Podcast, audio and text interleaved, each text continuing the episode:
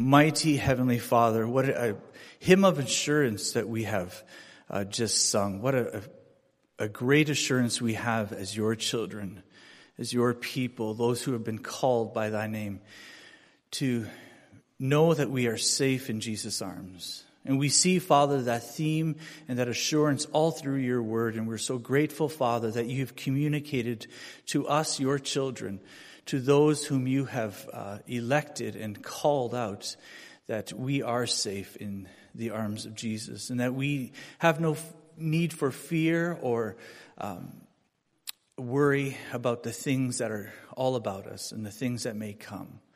And we thank you, Father, that you have called us for to a patient endurance and faithfulness to you. And we thank you, Father, that you have not just called us to these things, but you have proven yourself that you are worthy to be trusted. And we thank you, Father, for the testimony of your word that points to who you are and your faithfulness. We praise you for that, Father. We thank you. And may we diligently seek to grow in faith as we would look into your word and to understand more and more your character and who you are and your desire for us, your children. Father, we thank you for the uh, privilege this morning of being together. We ask for your blessing to be upon this place, Father, as we gather in the name of Jesus. We ask, Father, that the word would be spoken in truth and in simplicity, and that it, it would go forth and accomplish what you have uh, intended it for it to do. We ask, dear Father, that your Holy Spirit would be welcome in our hearts here, that we would not resist him and his teaching and his leading, but that we would willingly sit at his feet to be taught, to have the truth illuminated to us, that we would better understand uh, the truth of the word. And we thank you, Father, that we could fellowship together as uh, men and women, believers in Jesus Christ. And as a family, as a church family, may we bear one another's burdens. May we approach each other with a sincere love and a desire for uh, fellowship, but also for uh, a, a, kindness and, and a peace among us and a building up of one another. Father, we want to uh, pray for Brother Gary as he would submit himself to the leading of your Holy Spirit, as he would uh, preach the word. We pray that you would anoint him um, and give him the words to uh, speak, words that are not his own, words that are not uh, drawn from his wisdom or his intellect, but words that are drawn from the source of living water, your eternal word. Father, we also want to remember those among us who are uh, struggling, uh, struggling in their health. We want to pray specifically for Sister Erin and uh, the surgery that she will undergo this Thursday. Uh, Father, we pray that you would be with her and give her comfort, give her uh, confidence and a deep peace, knowing that her hands, her life are in your hands, that they, she is safe in the arms of Jesus. We pray for her family also, Father, as they would go through this with her and support, uh, support her through this time. We pray that you would also give them confidence and courage and endurance. And for those who would be given the task of her care, we pray, Father, that you would help them and give them wisdom and give them uh, a heart of compassion. Uh, we thank you, Father, even though the world would deem this to be a risky surgery and perhaps fraught with uh, uncertainty, we know that when we place ourselves in your hands, that we are certain. We thank you so much for that, Father. We want to pray for um, Sister Maria Branca uh, as she recovers uh, and God willing, hopefully will come home soon. We pray that you would be with her as well. Father, we want to thank you for the opportunity and, and making it possible, opening the doors that Brother Glenn and Sister Amara could go to Mexico to minister and, and to meet the needs there at the Little Hands Orphanage. We ask, Father, that you would uh, richly bless them, that you would go before them and prepare the way for them, give them safety on their journey, especially as they um, travel internationally in a confusing time and uncertain times. But yet, Father, we know that nothing is uncertain to you and that nothing is confusing to you. And so we ask, Father, and we place them in your hands that uh, the place that you have sent them to, that you would be there, and that you would prepare the way, and that you would make the path straight. And that the things that uh, they hope to accomplish, um, that they would have your blessing, that they would be your things, your intentions. Um, we also want to pray for the Operation Christmas Child. Uh, we pray, Father, that in this ministry that we could reach into our community and be a blessing as well, and that the, the love that you show, show us would be uh, broadcast to the world as well through this. Um, and we pray that you would raise up many more to uh, fill the need there. And we want to also remember next uh, Sunday as we would gather together to um, uh, sing songs to you at the inspiration hour.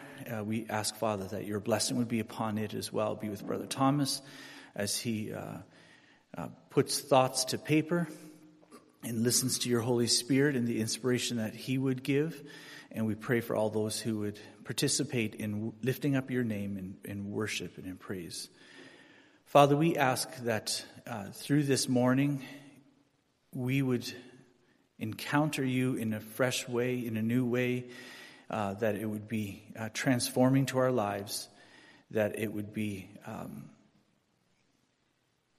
perhaps even unexpected, that we have perhaps come in a rote ceremony or in, in a way of, of just doing what we've always done, but we pray, Father, that you would interfere in our plans, in a sense, that you would um, meet us now in this time. As we would look into your word, Father, we are so thrilled with the promises of looking into your word that um, we will be transformed through your Holy Spirit and through the word. And now, Father, in the name of Jesus, we gather together and uh, we are thankful for your promise that you will be with us. And we pray these things now in the name of Jesus. Amen.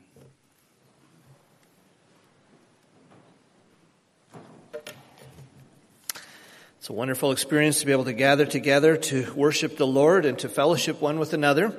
And for this morning's meditation, I'd like to encourage you to turn with me to Genesis chapter 39. Genesis chapter 39.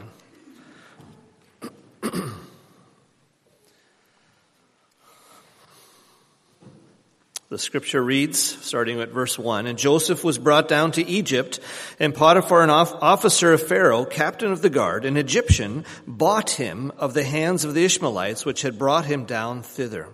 And the Lord was with Joseph, and he was a prosperous man, and he was in the house of his master, the Egyptian. And his master saw that the Lord was with him, and that the Lord made all that he did to prosper in his hand. And Joseph found grace in his sight, and he served him, and he made him overseer over his house, and all that he had he put into his hand. And it came to pass from the time that he had made him overseer of his house and over all that he had, that the Lord blessed the Egyptian's house for Joseph's sake. And the blessing of the Lord was upon all that he had in the house and in the field. And he left all that he had in Joseph's hand, and he knew not aught what he had, save the bread which he did eat. And Joseph was a goodly person and well favored. And it came to pass after these things that his master's wife cast her eyes upon Joseph, and she said, Lie with me. But he refused and said unto his master's wife, Behold, my master wotteth not what is with me in the house and hath committed all that he hath to my hand. There is none greater in this house than I, neither hath he kept back anything from me, but thee, because thou art his wife. How then can I do this great wickedness and sin against God? And it came to pass, as she spake to Joseph day by day, that he hearkened not unto her to lie by her or to be with her. And it came to pass about this time that Joseph went into the house to do his business. And there was none of the men of the house there within. And she caught him by his garment and saying, Lie with me. And he left his garment in her hand and fled and got him out. And it came to pass when she saw that he had left his garment in her hand and was fled forth, that she called unto the men of her house and spake unto them, saying, See, he hath brought in an Hebrew unto us to mock us. He came in unto me to lie with me, and I cried with a loud voice.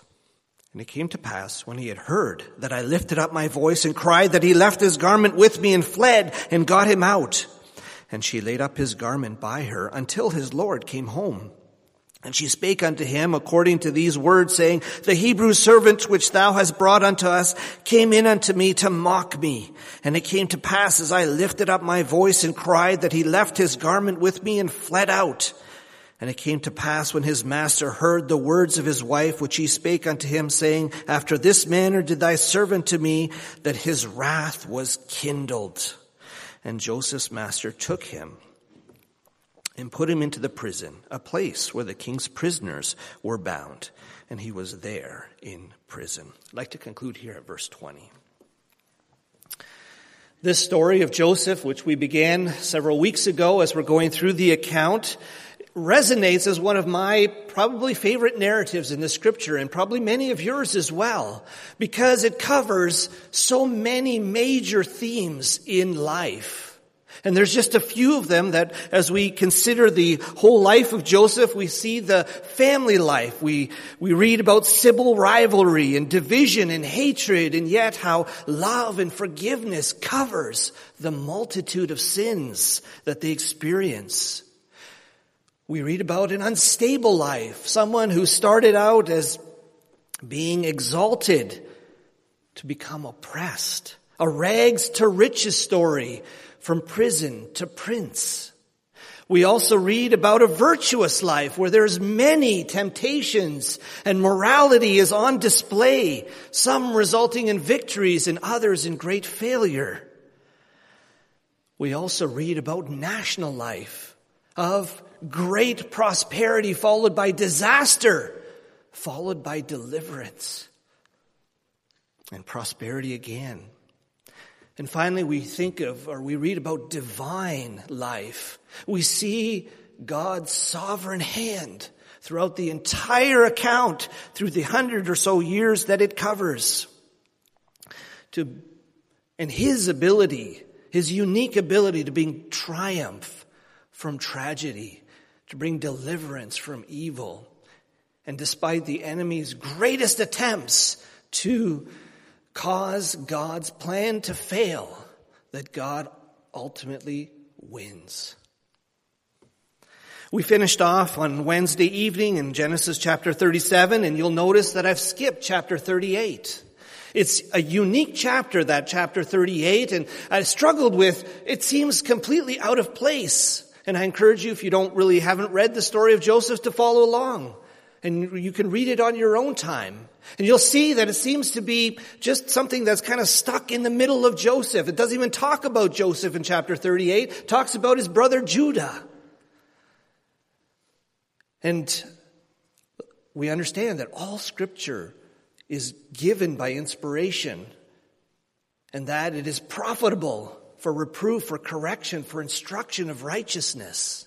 And so I'll summarize chapter 38 with two major points that the focus is on Judah. So now we have out of the 12 siblings, the 12 brothers, the focus spotlight turns on Judah and on Joseph. In chapter 38, the focus, the spotlight is on Judah and demonstrates the fact that he is partial that he is hypocritical, that he is immoral, and that he lives a godless life. And it contrasts that with Joseph, with his virtue, with his morality, with his steadfast belief in God despite whatever situation happens and his godly life. And so we see these two lives of brothers completely different and contrasted to see or it's on display for us to see. But we also see the theme that God promised Abraham that from his seed that the whole world would be blessed. And Judah places an important role in that account. Because out of chapter 38, we're introduced to a series of twins that are born out of the depth of depravity, in a sense you would, you would call that. That despite the immorality and the sin that is committed there, that one of those twins, Perez, actually is in the lineage of King David and the Messiah. And demonstrates again God's sovereignty that he can bring good out of terrible situations. And he can redeem sin and have it redound to his glory. That's the purpose, I believe, that, that Moses was inspired to write chapter 38. It's not to glorify immorality or, is, is, or, or to, to, to, to, demonstrate that um, somehow this is um, uh, because Judah himself becomes in the line of the Messiah that excuses his sin. Not at all. He had to pay a heavy price for it, but demonstrates these things that God in God's sovereignty and then in, in contrast what we've read here in chapter 39. So we pick up the account in chapter 39. It doesn't seem like he was in the company of the Ishmaelites as he sold there for a long time, where he sold now into the house of Potiphar. And though he was treated with great injustice by his brothers, of being sold like that, and who knows what kind of mistreatment he, he, he uh, experienced as a slave. But as he was in Potiphar's house, he did not play the victim card. He did not have a victim mentality. And what is a victim mentality? That is, basically we can describe it with uh, three themes. Bad things keep happening. And the bad things are happening because of other people or other circumstances. The reasons I, a person with a victim mentality would think the reason I have bad things happening in my life is because of my spouse. It's because of my neighbor. It's because of my boss at work. It's because of my race. It's because of my gender and fill in the blank. Whether it's people or circumstances, they're all to blame for my trouble. That's the second facet of the victim mentality. And the third facet is that they're just going to continue to happen. I have no control over these things. All these bad things are just happening and I've just resigned myself to my fate. And in reality, in a sense, it's a prophetic. Because if we give in to that victim mentality, it starts to become true in our life. Because we have no motivation to look outside of ourselves for the solution. Because it's just, ah, woe is me, everything is doom and gloom. But that is not God's way. God's way is that He has a solution for our troubles and our difficulty and is there to help deliver us from it and to walk us, walk with us through those situations rather than having us being stuck in whatever circumstance and difficulty we may find ourselves in. And so, my friend, my brother, my sister, we are all tempted with the victim mentality. We see this rife through our society, especially in, in the last year, where everyone is playing some particular card to say, I am disadvantaged because of fill in the blank. And I need support. I need knock on the government's door. I need funding. I need this and I need that all somebody else's fault without taking responsibility and doing the best that we can within the circumstance. Oh yes, I don't want to minimize the fact that there is all kinds of problems that people unjustly receive. Difficulties that are not their fault. And yet, in Joseph's circumstance, we see he didn't give in to that mentality. No, instead, he made the best out of the circumstance. And he lived a godly life drawn from his strong belief in God that he learned from his father, no doubt heard from his grandfather and his great grandfather, the, the promises that were provided, and that somehow he didn't know the whole story, but that he was going to be faithful and do what he could. And it says that the Lord prospered him. He was blessed. Whatever he put his hand to as he was diligent in his work, people began to notice and gave him more responsibility and more responsibility. And he kept being promoted to the point where he became the most powerful man in Potiphar's household. Now, Potiphar is not just an ordinary guard. It says he was the captain of the guard, a, a, man given a charge to protect Pharaoh. And so often would be gone. He didn't have time to focus too much on his own household, and so he put Joseph in charge. Everything, not only his household and his field, his entire affairs. And the only thing he had to worry about, the scripture says, is what he wanted to eat. Everything else was taken care of for him. And he had nothing to worry about. That is the degree to which God blessed Joseph. And now this is not unique in the sense to Joseph. Yes, his circumstance was unique, but this is a concept that Jesus taught when he said, he who is faithful in little is faithful in much.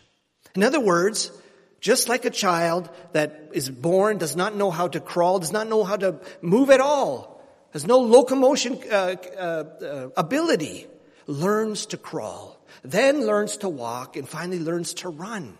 It's a progressive growth pattern that occurs. And this is not only true in the natural world, in the, the physical world as we grow, but also true in the area of our responsibility and our ability to uh, uh, use the talents and the gifts that God has given to us. You don't go from zero to a hundred overnight.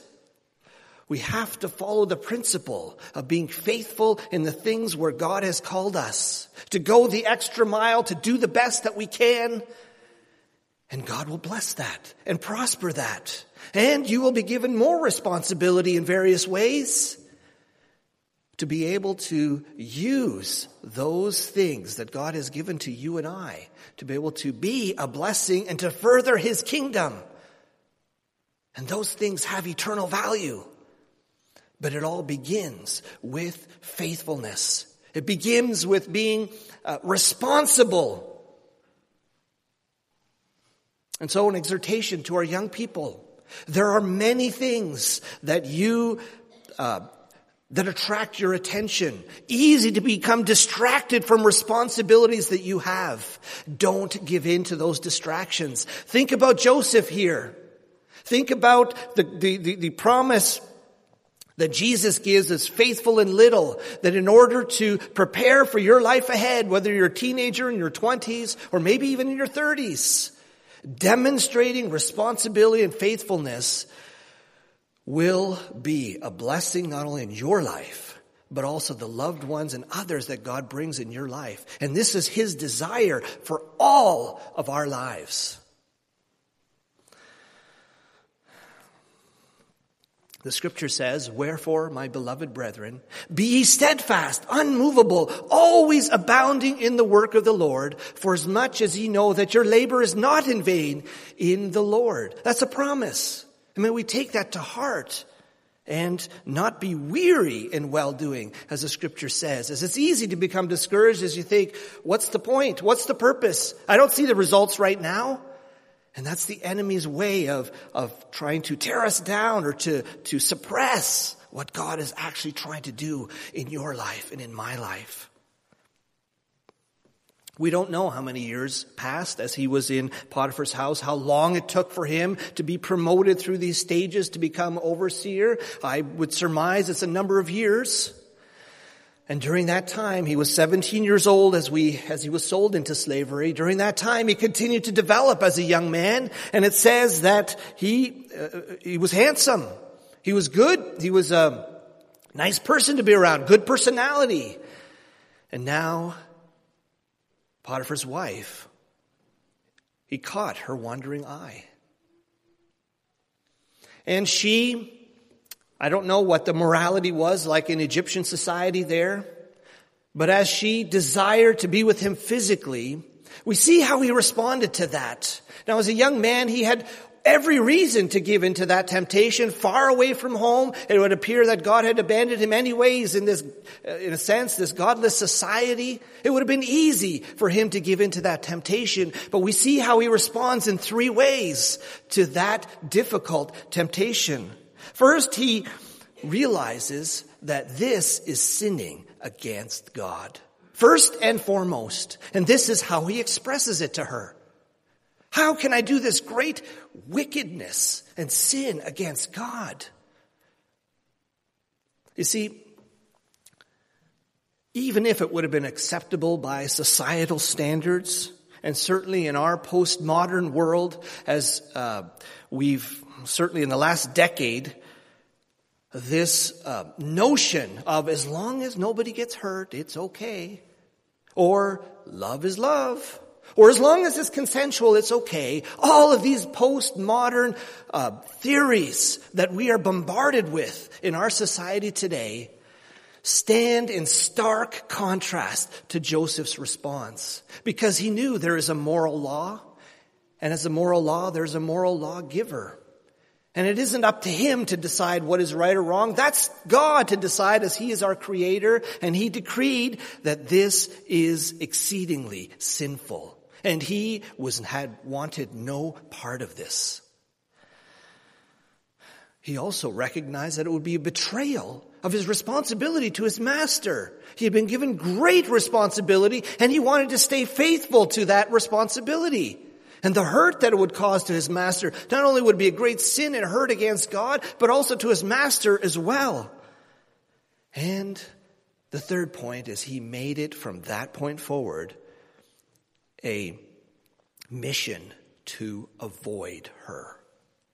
To cut it off, to not allow it to fester and to grow in some, in, in, in to grow in, in some direction, but he cut it off. But there came a time, scripture says, that perhaps he was so focused on his responsibility, he wasn't aware that as he went in the house, there was nobody else there.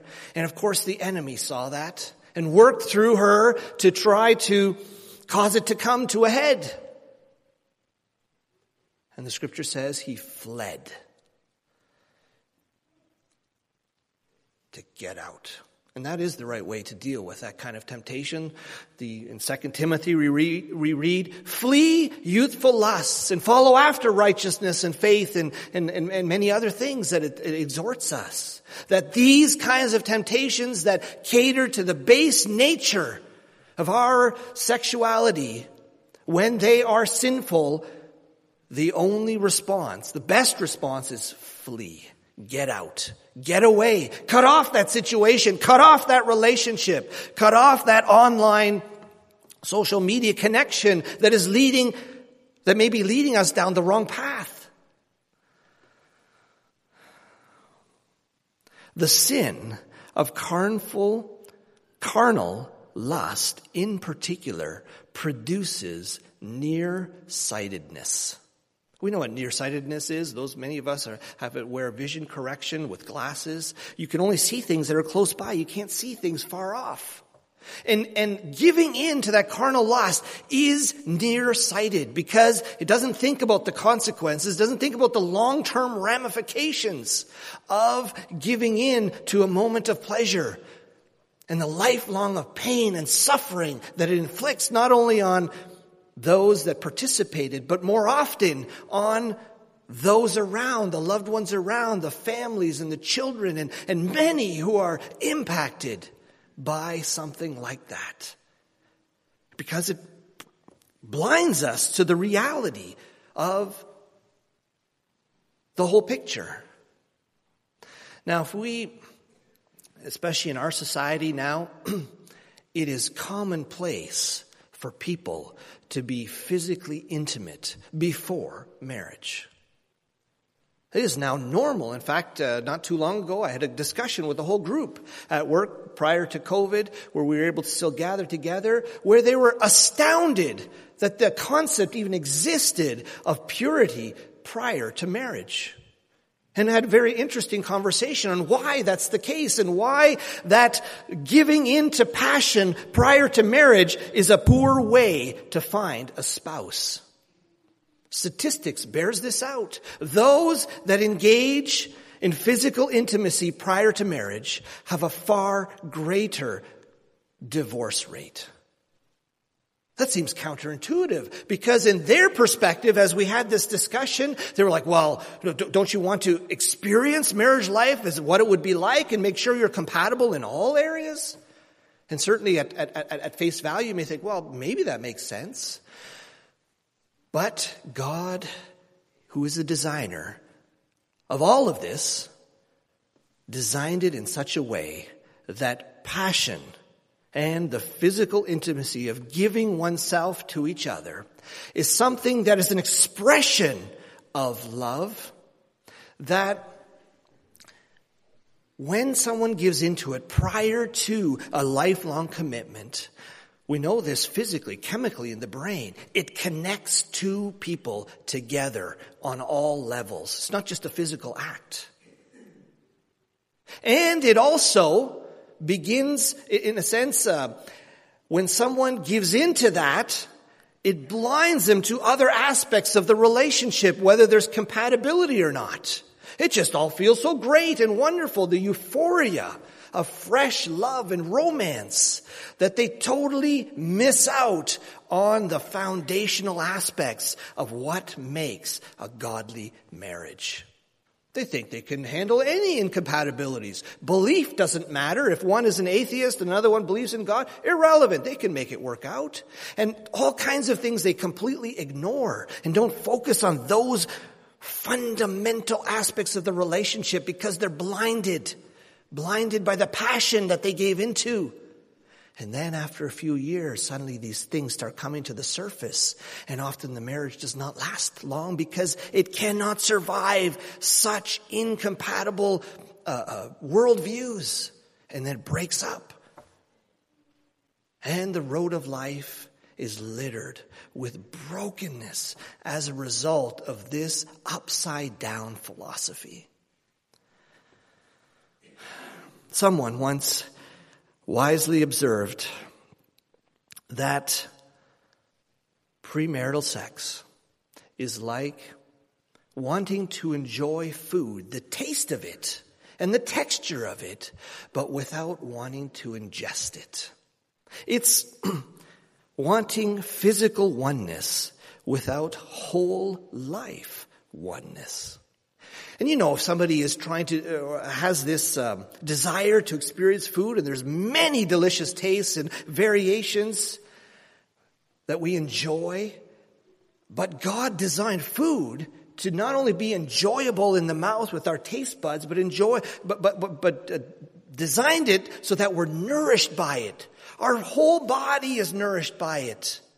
And those that want to just focus on the taste and the texture and don't want to experience the whole life cycle of food, they vomit it out. And that's called a condition called bulimia and has all kinds of medical side effects. Does terrible things to your body if you only want to focus on the, on the taste and not the whole design that, that God provided. And that's exact same thing with physical intimacy. God never designed it just for the physical oneness. No, He designed it for the whole person oneness. And that's why it's reserved exclusively for marriage between a man and a woman for life. Because that is where it is best experienced and has the greatest blessing. This is why we read in 1 Corinthians chapter 6 that the apostle Paul calls out sexual immorality is a special kind of sin, that it affects the whole body, physically, mentally, spiritually, emotionally. And it's not worth the risk in experimenting and trying to think, is God really right in what he said? Is the, is, is, is the scripture as it lays out these foundational principles, is it right? The answer is, it is absolutely right. And don't give in to the societal pressures and the things that your friends are doing and think that they are experiencing something unique. If they are experimenting, if they are giving in to these temptations, they are being short-sighted. And there will be severe consequences to pay as a result of that. Now, we don't need a Potiphar's wife in our life to experience these temptations. Yes, it may come to that. Fortunately, that is not an experience that many of us have to make to that degree. But you just need to have unfiltered internet access to experience those same temptations. You just need to have a social media account to be able to start going down that road. Now, of course, none of these things in and of themselves are wrong, but the enemy wants to use them to bring along these very same temptations into your life and into my life, to cause us to be distracted and pull us off the road that God has planned for us.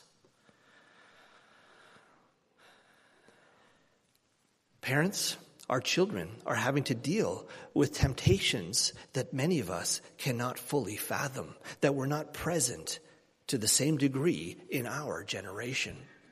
And so, as a parent, it is critical that we take responsibility for the protection of our household to help our children uh, navigate those difficult years when there's so many voices, so many things that are calling them in so that they would get off track. We will be offering this week a set of instructions to all parents and to those that are older, young, in their late teens and 20s for how to provide the appropriate protection on your phone, on your home internet, and I wouldn't be exaggerating if I said that that is the most important task you would have to do all week. If you don't have that now, it's time to do it. High time, overtime for you to provide protection to yourself and to your home, to those, the members of your own household.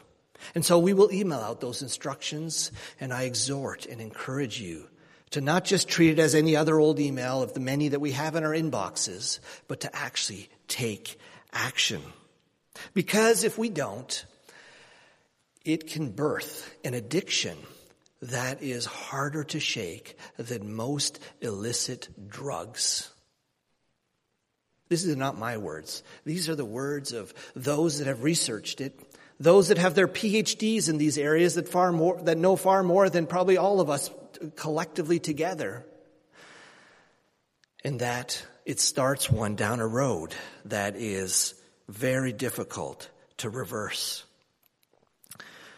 We see pictures and video, videos glorifying carnal lust or as I mentioned, the social media connections that give excitement because it incites carnality or infatuation or, or, or, or, feeds those things. And infatuation is just something that looks so great on the outside and, and you don't really look at the real facts below the, what is, what constitutes this relationship? These feelings I'm, I'm feeling about romantic and excitement and these sorts of things, but, but are we awakening love before it's time? Love is a beautiful thing, especially the, the whole gift of marriage and, se- and our sexuality, as God is the designer of that. And yet He has put constraints around it for our own good. And are we willing to abide by those things? Or could even be uh, romance novels or, or other things as we read that provide completely unrealistic expectations. And in some degree, to some degree, when it's taken to the extreme, can actually set us up to have expectations that could never be realized and either prevent us from getting married at all, if that is what God has for us, which is true for probably many of you, many of us, and short circuit what God has designed for our lives. Now, if we look at uh, at our OMEC meeting back in September, the Ontario Ministers and Elders Conference, Brother Sam um, Klump shared with us the, some of the aspects of the upcoming generation and the things that are shaping them. And the thing that really stood out to me in his presentation is the research that the Barna Group uh, has done for multiple decades as they looked at various generations and, and they've characterized four generations. We have now the latest generation called Generation Z, or you call them Generation Z depending which side of the border you're on. And those are, those are the, uh, characterized by those who were born in year 2000 and later approximately. So those who are now in their late teens and early 20s. And as they did a survey to demonstrate what is the most important thing, this is the first generation that family and marriage have taken a very far back seat. See, in prior generations, the three prior generations, Family and marriage was the number one thing for those that are in their late teens and early 20s, something that they're preparing for, thinking about, and, and, and, and, and prioritizing to be prepared for that. But you see, now the generation, again, this is of course very, um, uh, this is a generation across millions of people that doesn't characterize any individual, as all statistics are, but as the general trend, marriage and family is now number five on the list. The first three is career, hobbies, and gender and sexuality. Those have now eclipsed the whole aspect of marriage and family. And our, our secular postmodern world has, appears to be successfully divorcing marriage and sexuality. And what a terrible mistake that is. Because now it's just seen as one of the many other things that one can participate in. And yet we see the results of so many broken relationships along the road of life, so many hurts, no permanence anymore in life. Filled with short-term relationships.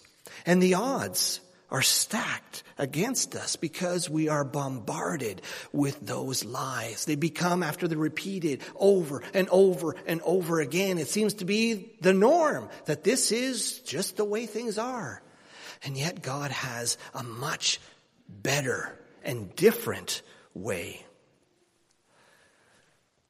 Young people, don't give in to those lies. A godly marriage is a tremendous blessing. And it is something that most of you need. That God has that for you and you need to prepare for it. You need to work hard in your schooling and in your job. Don't just focus on the thrills of the here and now. You need to be preparing ahead of time for this. Being a husband or a wife is not something that just happens overnight. It requires a significant preparation. And a godly marriage does not just happen when two Christians get married. Yes, that's the beginning of it, but a godly marriage takes investment. It takes time. It takes patience. It takes sacrificial love. And when those are all present, that's when it becomes a godly marriage. And we experience the fullness of God's blessing in that.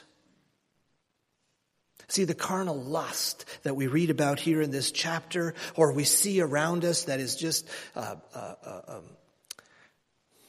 demonstrated in so many different ways, it's all empty. And we see Potiphar's wife's response to this. She had no love for Joseph. Because had she had love, she would not have betrayed him in this way and lied to her husband and set him up so that he would now have to be uh, committed to prison. And that is what happens with carnal lust. It's all about the self. And if the carnal lust is birthed in our hearts and we don't get it, it results in all kinds of other sins as well. And it's all selfishly motivated. Again, not God's design.